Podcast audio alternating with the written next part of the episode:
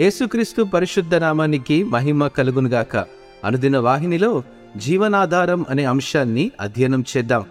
మత్తైసు వార్త నాలుగవ అధ్యాయము నాలుగవ వచనం ప్రకారము అందుకైన మనుష్యుడు నృత్యం వలన మాత్రము కాదు గాని దేవుని నోట నుండి వచ్చి ప్రతి మాట వలనను జీవించును అని వ్రాయబడి ఉన్నదనను.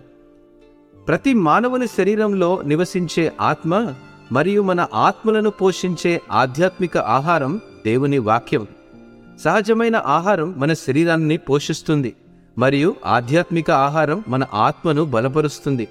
మనం రోజు ధ్యానించినప్పుడు దేవుని వాక్యం మన శరీరానికి ఆరోగ్యం.